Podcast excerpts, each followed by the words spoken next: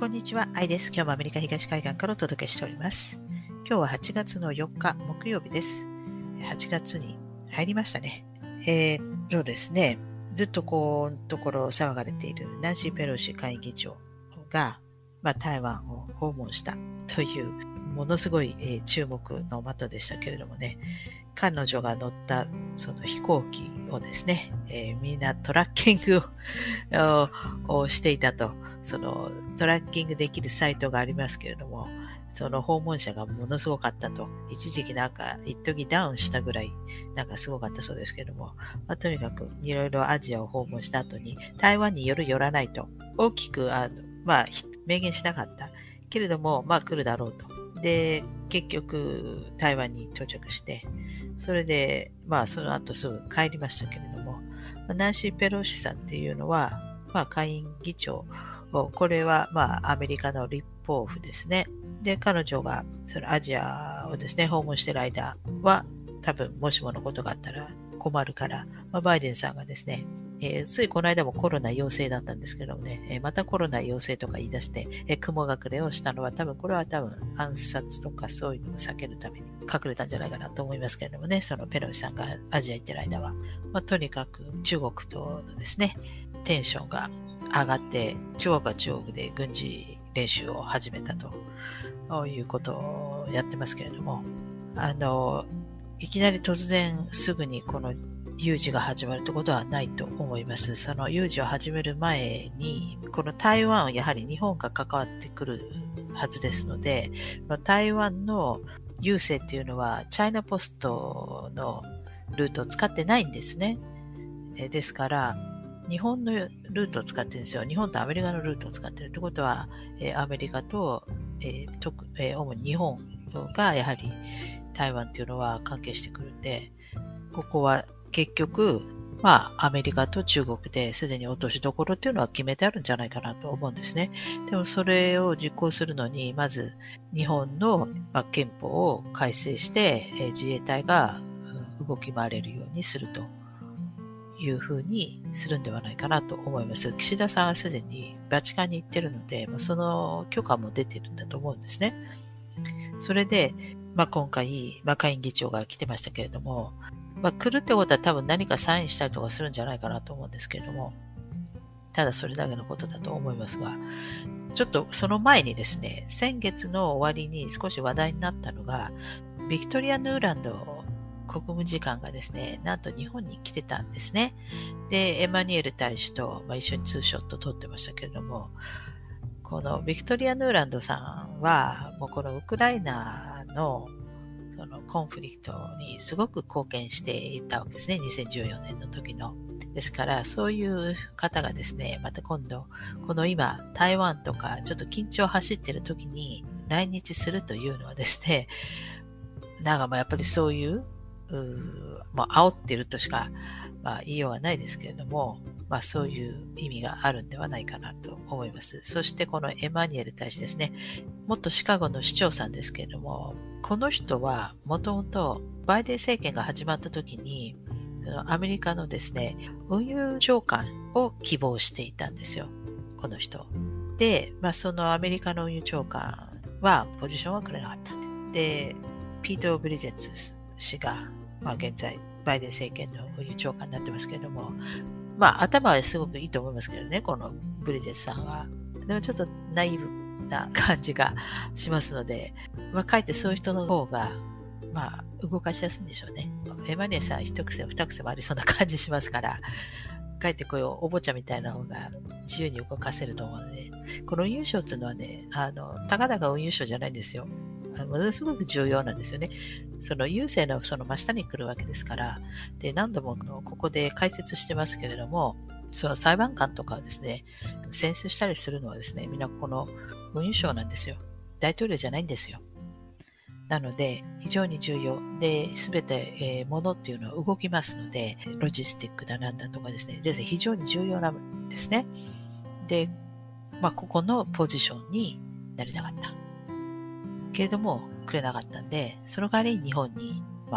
飛んで、日本でその駐日大使に、アメリカ大使になることでですね、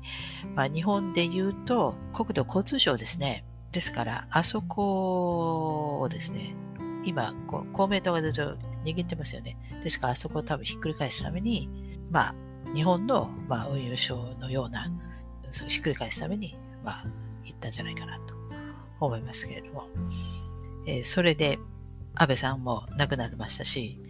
で今憲法改正に向かってまっしぐらに突き進んでいくと思いますけれども、もう多分公明党はもう蚊帳の外で多分話は進んでいくんじゃないかなと思います。ですからそこの力が弱くなれば、結構そのワクチン後遺症の問題とか結構もっとクローズアップされてきたりとかですね、国が保障するとか、認めたりとかしてくるようになる、そういう話が出てきた場合は、多分その今の現在の国土安全省の力が弱くなってきてるんじゃないかなと思います。で、実際に多分弱くなるんじゃないかなと思いますね。安倍さんが倒されたから。で、憲法を改正する側にとって、やっぱりそこの力を弱くすると思いますけれども。で、内閣改造もありますしね。もしかしたら岸さんなんかは外されるんじゃないかなと思いますが、これからそういう、もうどんどんもう流れが、もう変わってきていますよね。ですから戦後体制っていうのが、もう前も言いましたけども、崩されてきてるわけですね。戦後、日本は中立としてきたわけですけれども、それが、今回のロシア、ウクライナの件でですね、中立っていうのを投げ捨てたわけですから、それによってですね、今もう動いてきてますから、逆らったら多分やっぱそうやって殺されるわけですよね。なので、そういうふうにことが動いてきているんではないかなと思います。ただアメリカの、例に例えるとですね、前も解説しましたけれども、アメリカも 9.11 の後に内政をかなり変えまして、ここぞとばかりに。で、その時に、FEMA というものを大統領の下にあったんですけど、それを外して、新しく省を作ってですね、で、国土安全保障省でしたっけ？そこの中に FEMA を入れたと。それで、緊急事態の場合は、FEMA が権限を持つと、大統領よりも。で、それを行ってですね、で、実際に大きな災害が起きたんですよね。カトリーナっていう、ものすごい大きなハリケーンが、ルイジアナ州を、ニューオーリンズを襲いまして、で、その時にですね、新しく変革したその FEMA、うまく機能しなかったんですよね。ですからかなりブーイングだったんですけれども、試しにやってみたのか、だから大きなハリケーンが来たのかは知らないですけれども、一つの改革後、大きな腕試しだったんじゃないかなと思いますけれども、それでうまくいかなかったですけどね。ですから、もしかしたら日本も、いきなり、軍事作戦に巻き込まれる前に、もしかしたら一つなんか災害かなんかが発生するなんかして、で、憲法改正後のですね、緊急事態発生して、で、うまく動くかって、もしかしたら試される可能性があるかもしれないですよね。それからそういうことしないでいきなり軍事作戦に巻き込まれるのかはわからないですけれども、とにかくこれは台湾をですね、次の、いろんな人が見てるわけですよね。ウクライナもそうですけれども、軍産複合体とか、そういった、結局そういうのは別にいくらミサイルを作ってもですね、一番儲かるのは単なる株主なんですけれども、そういう人たちからしてみると、次の新しいマーケット、戦場ですね、を決めて、戦場を飛び火しないように、一つこう、ターゲットちゃんと作ってですね、そこの中でやるんですけども、ウクライナもそうですけど、で、問題なのはですね、正規軍は動くことができないという、事実があるわけですね。これはウクライナの時もそうですけれども、ウクライナだけじゃなくて、その以前からもそうなんですね。アメリカの場合、1999年以降ですから、正規の国境を持ってないですから、ということはつまり正規の軍を動かすことはできないわけですね。だから、その後、例えば2004年の、イラク侵攻の時とかも、その後アフガニスタンとかありますけど、米軍って言うけど、実際は、傭兵みたいなもんです。傭兵扱いです。ですからウクライナもずっとみんな傭兵扱いですよね。ですから台湾も何か起きたときは、そういった、傭兵、として、動きますので、ですからアメリカ軍が動くっていうような、そういった正規の軍が動くようなことはないと思います。ですからウクライナみたいになると思います。何かあっても。ですので、あまり期待しない方が良いかなと思います。アメリカ軍という期待は。で、実際にアメリカもかなり武器をウクライナに輸出しちゃってますしね。どんだけ残ってるのかも知らないですからね。ですから、それを考えるとですね、韓国もなんか、ポーランドが中に随分と輸出するって言ってますよね。ってことは、もしかしたら実際にもし台湾に何か起きた時に、例えば韓国とかアメリカとか、そんなに持ってないから、全部輸出しちゃったから、空っぽだから、参加できないとか、逃げるかもしれないですよね、そうやってね。ということで、何も